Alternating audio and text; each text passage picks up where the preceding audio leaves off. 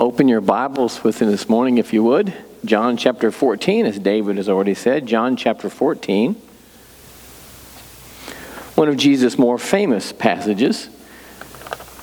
Continuing on our series, Jesus telling us who he is, a series of statements where Jesus said, This is who I am. So, as always, when someone describes to you who they are, usually they're telling the truth. And so this time we follow what Jesus is saying I am the way, the truth, and the life. John chapter 14. As always, we begin with prayer, a chance for you, where you're seated, to connect with the God who is God.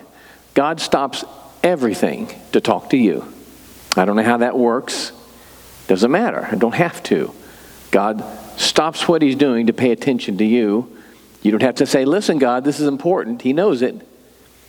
So today, we'll give you a chance to pray. Open your heart to God and deal with those issues that only you can fix with Him. I'll give you a few moments of prayer where you're seated, and then we'll close and look at this passage together. Join me, please, as we pray.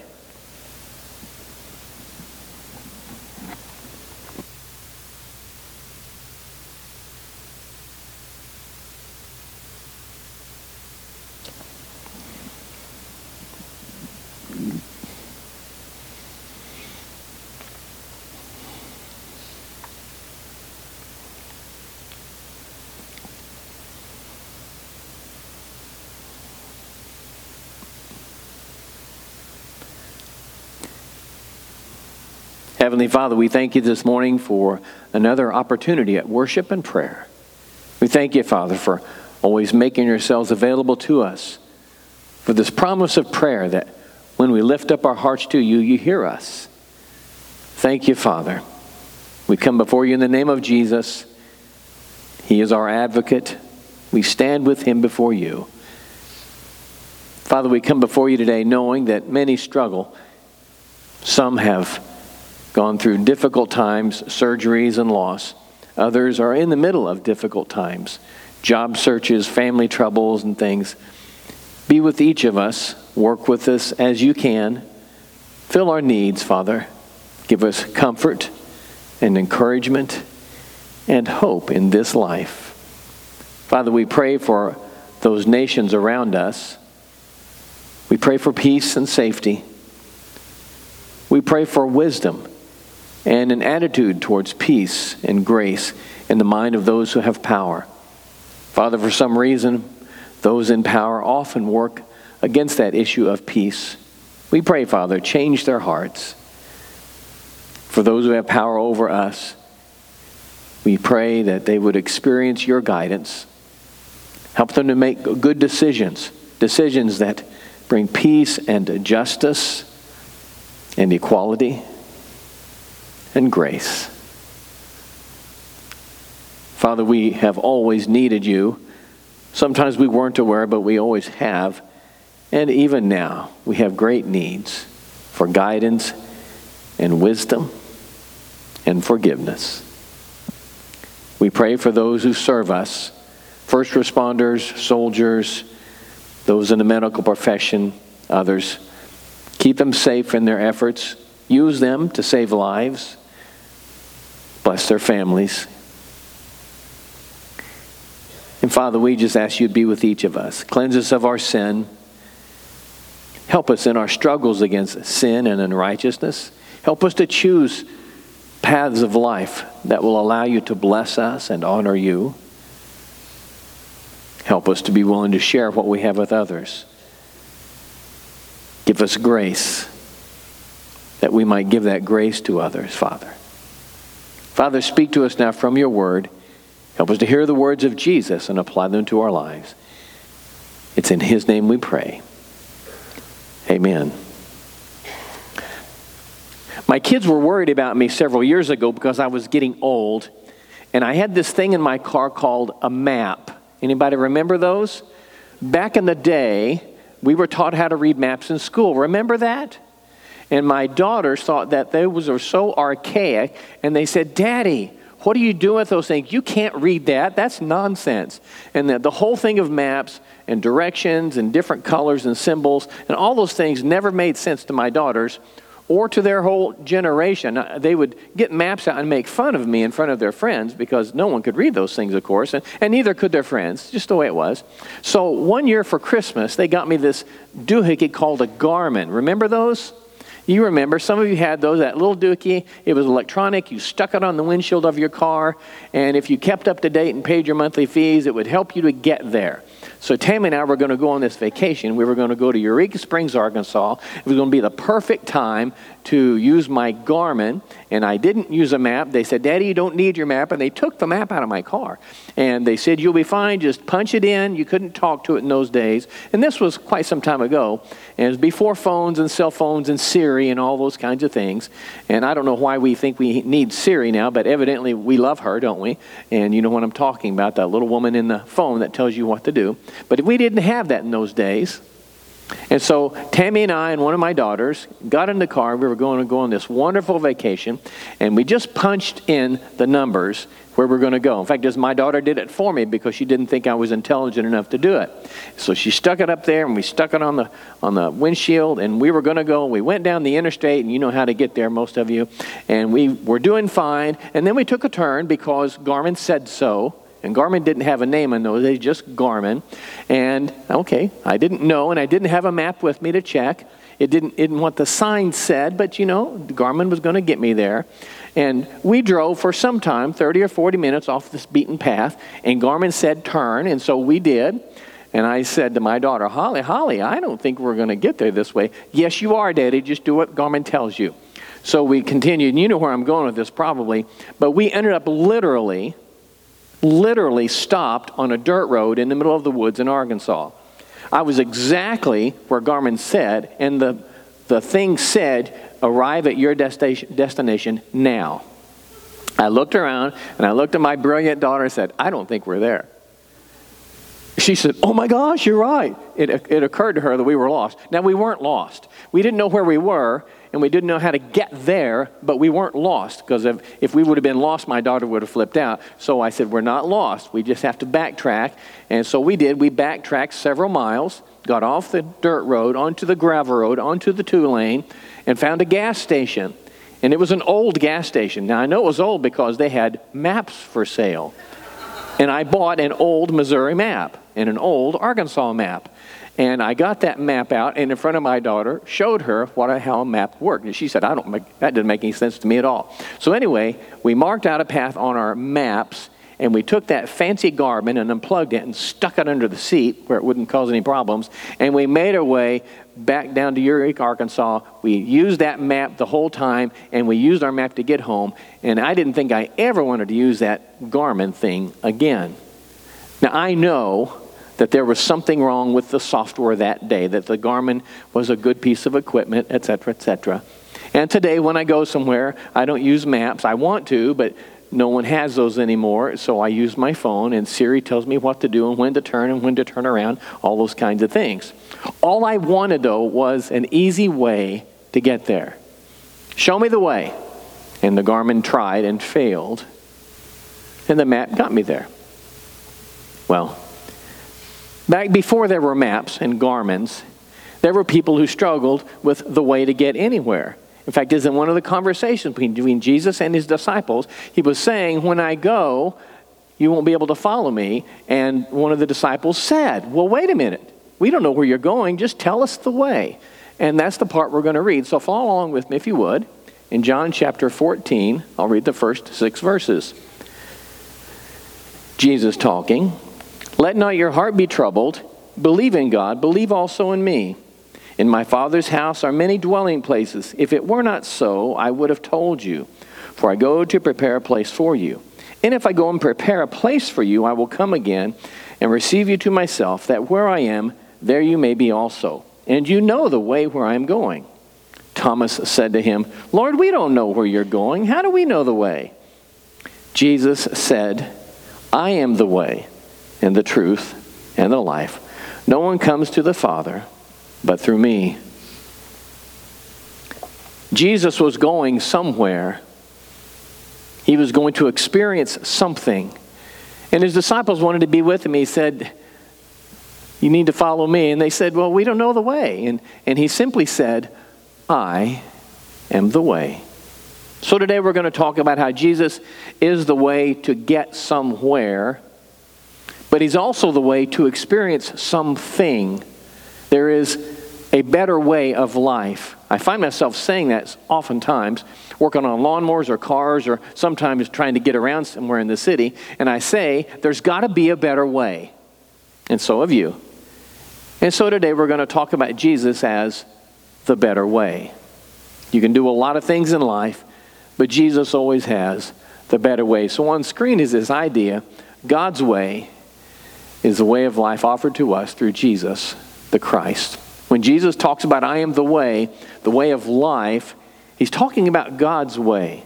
Jesus came to show us the way of God. Interestingly enough, Christians began to be called people of the way because of this very passage. Jesus said, I'm the way, the truth, and the life. no one comes to the Father but by me. And Christians became known as people of the way because the way of Jesus was the way of Christians. So you, as followers of Jesus, are people of the way. You may be Baptist or Episcopal or whatever, but as followers of Jesus, you are technically people of the way because Jesus is the way. Now, Jesus intended in creation, and he and God worked together on this, and I'm not sure how that worked out, but Jesus was God's creative agent. The Holy Spirit was there, God was creator. And the plan was that we would live this life according to God's lead. We would follow Him, we would experience His blessings, and God would provide for us all our needs. And it really was a, a wonderful plan. And we thanked him by rejecting that plan completely. And so our life is that parable that is in the Old Testament. We are born innocent, prepared for this wonderful life, following God's plan. And then somewhere along the way, we decide that God's plan isn't good enough for us. In other words, we ignore the map, we turn off the Garmin, and we just go the way that we want. And our way rewards us with destruction and struggles and suffering. So whenever you watch the news and you talk about how the world's going to go to hell in a handbasket, because we say that kind of thing, that is exactly what I'm talking about. When you talk about the world like that, you are talking about the world that has chosen to reject the way that is Jesus. When you make mistakes in life and you make these ridiculous decisions and you wonder, what in the world was I thinking? Well, you were thinking that you knew what to do and you ignored God's advice so many times. Whenever you step into sin, whether you stumble into it or jump headlong into it, that is a way of rejecting God's leadership. In other words, you reject God's way because you think your way is better. Jesus said, I am the way. So on screen is this idea of the way and the truth and the life. So when Jesus talked about the way, he was talking about destination, yes, but even more importantly, he was talking about experience. Jesus was saying there is an experience of life that God wants for you, and I am the way to get there. And he wasn't just talking about that place called heaven, that was always in the background of the conversation. But Jesus was talking about more than that, because Jesus is more than just fire insurance. Remember how preachers used to talk about that? You know, the fires of hell, and you could get saved and you wouldn't have to worry about fire. And we talked about Jesus being fire insurance, and people dismissed that. And that's dating me, I know. But Jesus is more than just avoiding the fires of hell. Jesus is God's way of allowing you to experience the life that He created you to live. He is that way. It is a way of living, it is a way of thinking, it is a way of talking, it is a way of moving through life and making decisions. So, whenever you think, What does God want me to do? and you're making that process of asking God, What does He want? that's the way of Jesus.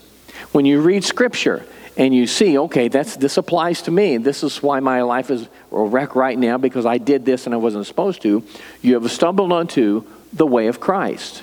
Whenever you seek God's desires and you pray, God, help me do the right thing you are seeking that way of life. It's a way of living. Sometimes it affects our culture, it should, but more personally, it affects you every day. Do you care for your neighbor? Do you help those who need help? Are you patient with those that drive you nuts, etc., etc.? When you do those things, you are walking in the way of Jesus. So Jesus was saying to them, I'm the way. I'm the way of life that will enable you to experience what God wants. When you make decisions based on biblical teachings, you are stumbling into the way of experiencing what God wants you to have. Let me give an example. The Bible teaches us that as Christians, there is a way that God wants us to handle our finances. He wants us to save some, He wants us to use what we have wisely and plan for it, and He wants to give away part of it. He wants us to take 10%, that's the teaching there, that you give that back to God's kingdom so God can do things on this earth. And when you do that, you'll find out that you experience a sense of blessing for none of the fact that, other than the fact that you are doing as God has intended. And you will be blessed in that. You won't get rich or anything like that. It's not a get rich quick scheme, but you begin to be a part of something bigger than you. When you give your monies to God's kingdom, you get to help people. When you give your monies to God's kingdom, you get to see God's message of Jesus spread. When you give God his, your monies to uh, disaster relief, you can turn on the TV and say, I'm helping them. You see, it becomes personal then, doesn't it? Because it's not just you're giving your money to these people that don't exist, when you give your money through this church, for example, and you're reading about some of the relief efforts in Turkey and Afghanistan and those kinds of places, because we give to that, you can say, I'm there. I'm part of those that are helping that. When we give to disaster relief here, you can say, I'm giving to that and I'm helping in my own way.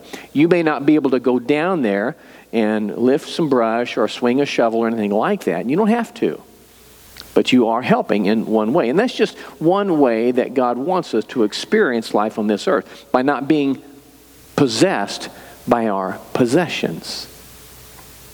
Jesus then said he was the truth. Now, interestingly enough, he was saying that because he was drawing a contrast between the truth that is in God's ways and the lies that are in the evil one's ways. Think of this this way Everything that Jesus said is true and eternally true. When God says, This is what I want you to do, that's eternally true. And it's from the mind of God. So when we talk about the ways of God that He wants you to live, that's truth. When He talks about if people want to experience salvation and receive forgiveness of sins, that is through Jesus, and that's truth. So anything outside of that, anything that disagrees with that, is to be seen by contrast as a lie or something that is simply not true. So when we say that salvation is in Jesus, that's true. If someone said, well, salvation is in the mind of the believer, not so much. Or if salvation is in the mind of anybody who is religious, no, that's not true. And so when we have this contrast between eternal truth that is in Jesus and the stories of people's religious experiences from all over the world, there is a contrast between that which is true and that which is lie from the depths of hell. And so understand it that way. So when you are taught, and we see in our culture people do this, that if you follow Jesus, you'll receive salvation, that's based on truth. It's eternally true. But if someone says all religions are the same, whether you follow Jesus or Buddha or all those others, they're all the same, that's not true. And the standard there is Jesus claimed to be the truth. Now, if you don't think Jesus knew what he's talking about, then you have a whole other thing to worry about, don't you? See, what Jesus was doing was establishing himself as the speaker that can be trusted. He didn't criticize anyone else. He just said, You can't trust them. I'm the one who's telling you the truth. And then he talked about, I'm the way, the truth, and the life. Not just salvation, that was part of it. If you want eternal life, if you want life after death, I'm the one that can help you. But life that is eternal, life that has eternal meaning, life that doesn't end at death. Jesus is the one that gives that. And sometimes we need to understand that sometimes the life that God wants us to live will affect our culture. Sometimes when you live as Christian, sometimes you will find yourself running in a different direction than our culture. And the fact that a culture doesn't doesn't make it right. The fact that a particular presidential administration says this or so doesn't make it true, and you know that.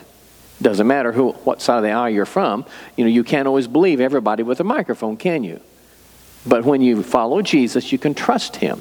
So when he says, Follow me and I'll give you the life, my way is the way of life, it is a lifestyle based on your relationship with Jesus. Has nothing to do with the kind of clothing you wear, nothing to do with the kind of music you prefer, nothing to do with the kind of car you drive or anything like that.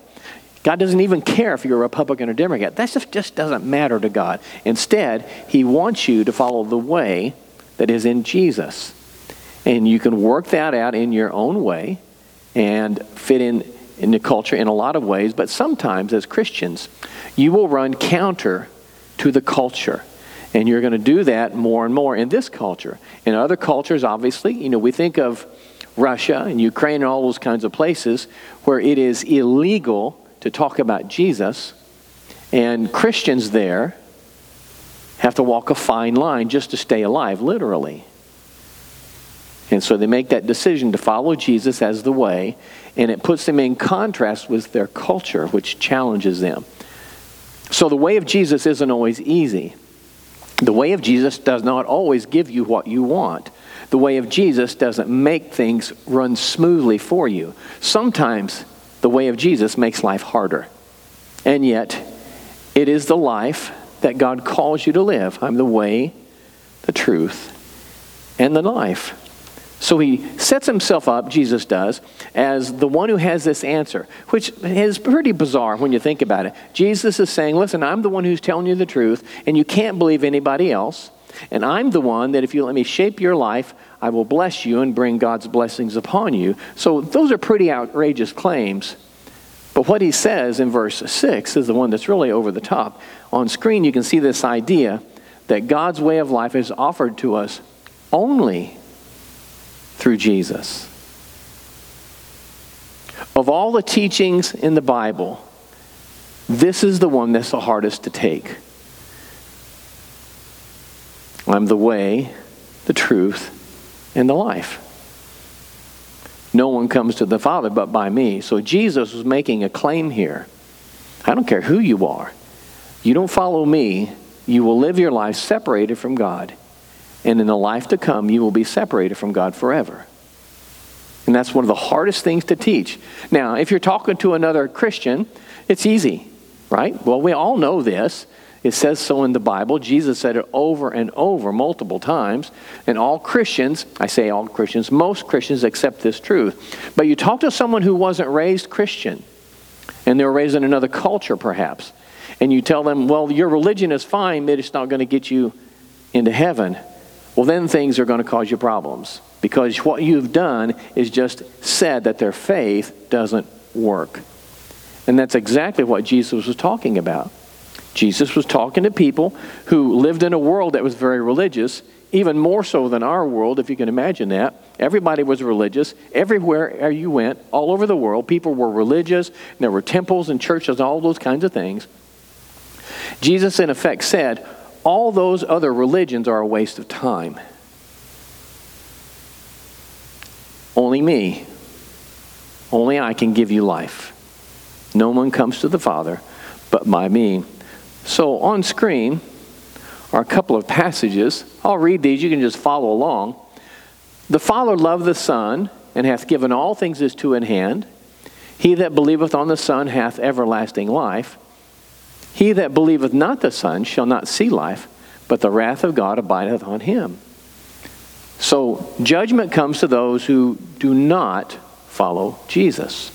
Following Jesus allows you to partake of that gift of salvation where Jesus has paid the penalty for your sin. For there is one God and one mediator between God and men, the man Christ Jesus who gave himself a ransom for all to be testified in due time. So, if you want to talk to God, and this is using some ancient understandings, remember the kings, you didn't go to and talk to a king yourself. That wasn't allowed. You had to go through somebody. Jesus was that mediator. So, using that language of the day, when you wanted to talk to God, you couldn't just go and say, Hey, God, you had to go through a mediator, and that became Jesus. Fast forward several thousand years, we still pray in the name of Jesus, don't we? Almost always we'll say, In Jesus' name we pray, Amen. Well, that's what we're doing. We're recognizing the fact that Jesus is our mediator. Now, I don't know that there's a rule you have to say that phrase when you pray. You can just say amen, and I think God knows what's going on. He knows your heart. But you know, we do that out of deference to the fact that Jesus is our mediator. He's the one that stands with you. In another passage, he's called our advocate. So when you're before God the judge in the end of times, Jesus is your advocate. He's standing with you, fighting your case, pre- presenting this idea that you accepted Jesus as Savior, and so therefore God will give him forgive, give you forgiveness and allow you into the kingdom. And so there's that understanding. And so this is using ancient language, I understand, but the whole idea is very simple. Not only is Jesus the way, the truth, and the life, he is the only way and the only truth and the only life. And that's a much bigger thing, isn't it? That's a hard thing to do. And so, what you do have as a Christian is you have to decide am I going to allow the Bible to teach me and instruct me, or am I going to believe what other people teach me and instruct me? And this is where you have to make a choice. And you really do. You have to make a choice.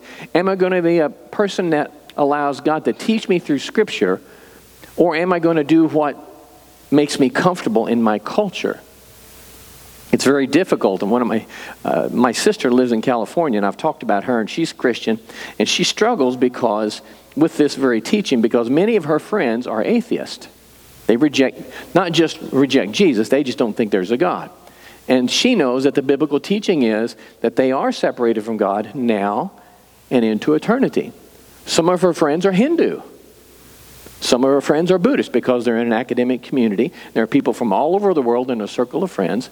And she said, Kevin, these are wonderful people. They're good and moral and they care about people and all those things. What am I supposed to tell them? I said, Well, what you have to tell them is the biblical truth that apart from Jesus, they're separated from God now and into eternity. She said, I don't know if I can do that. I said, Well, that's up to you. You know, and she's just, she's a normal person, just like you are. You have friends that aren't Christians. And you love them, and they're good people, and they're as good as you are, and they're good and moral. And that isn't enough. Being good and moral isn't enough for the life that is to come. We must have this cleansing that only Jesus can give. We must experience the life that only Jesus can give by the cleansing from sin and Him standing with us before God. It's really hard to challenge people's religious faith. It's really hard to tell people that haven't been schooled in this stuff that they're sinners separated from God Himself by their sin. It's hard to convince good people that they're sinners. And yet, that is the message of Jesus. That's the message that preachers have been preaching for 2,000 years when missionaries go all over the world and you give your money to support these missionaries, you want them to teach that, don't you? It's not because you don't love people. On the contrary, it's because you do love people. I want my granddaughters and my grandson to somewhere become uncomfortable with who they are so they can feel the guilt of their sin and be moved towards Jesus. I don't want them to suffer, but I want them to understand the truth because I want them to be saved. Just like you want your grandkids to be saved, right? So this isn't anything bizarre here. The only time it's bizarre is when people talk about it and have rejected it. So when you watch TV and you watch the talk shows and you watch the media personalities and they talk about this, they will reject this idea that salvation is only in Jesus because it's uncomfortable. And it's a confrontational message. And unfortunately for everybody, it is the only message that gives life. Only in Jesus can you be saved. And that's a tough one, I know. So Jesus said, I'm the way, the truth, and the life. No one comes to the Father but by me. On screen is a scripture passage. Read this with me if you would. Let it be known to all of you and to all the people of Israel that by the name of Jesus Christ the Nazarene, whom you crucified, whom God raised from the dead, by this name this man stands here before you in good health. He is the stone which was rejected by you, the builders, but which became the chief cornerstone. And there is salvation in no one else, for there is no other name under heaven that has been given among mankind by which we must be saved. The clear teaching of Scripture is that salvation is in Jesus and only in Jesus. Years ago, I had a supervisor in, my, in a chaplaincy program where I was a student, and we fought over this thing for an entire year because she didn't accept it. And so I finally had this conversation with her. I said, Okay, now wait a minute. So you're telling me you don't think Jesus saves and is the only way of salvation, right? Right. I don't think that's true. I said, Okay, but now do you agree that the Bible teaches this? She goes, Yes. I said, I said, Wait a minute. So the Bible teaches it, but you don't like it? No, the Bible is wrong. And I, at that point, we didn't have anything else to talk about because she rejected every proof text I had. You know, the only way I know this is because of what the Bible teaches. Throw away the Bible, you can believe whatever you want. Yes. But that's not the way of Jesus, is it? The way of Jesus is following the gospel message and the gospel truths given to us in Scripture. And that's all we've got. Whenever you throw the Bible away, it's going to be filled with something else. You create a vacuum in your life. It, it, may be filled with the wisdom of Oprah, or the wisdom of some other talk show host, or somebody who's in the media, some media giant, or something like that. But somebody's going to teach you something. And that's not the way of God. And it's not the way of life. Nate's going to come and lead us in a hymn of invitation this morning. A chance for you to receive this message of Jesus, the way of life, to make those decisions that will allow Jesus to have more of an influence in your life. Let me encourage you to say yes to this way of Jesus. If you'd like to make something public, you can. To join our fellowship or to receive Jesus as Savior, just come forward as we sing, and Nate's going to come and lead us. Why don't you stand with me, please?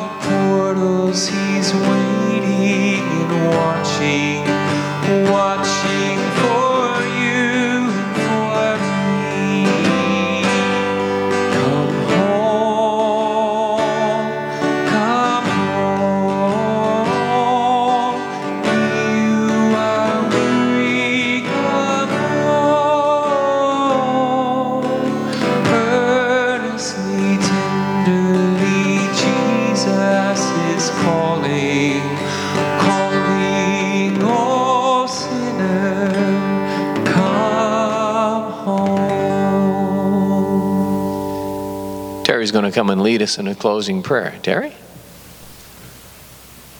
Thank you. Pray with me, please.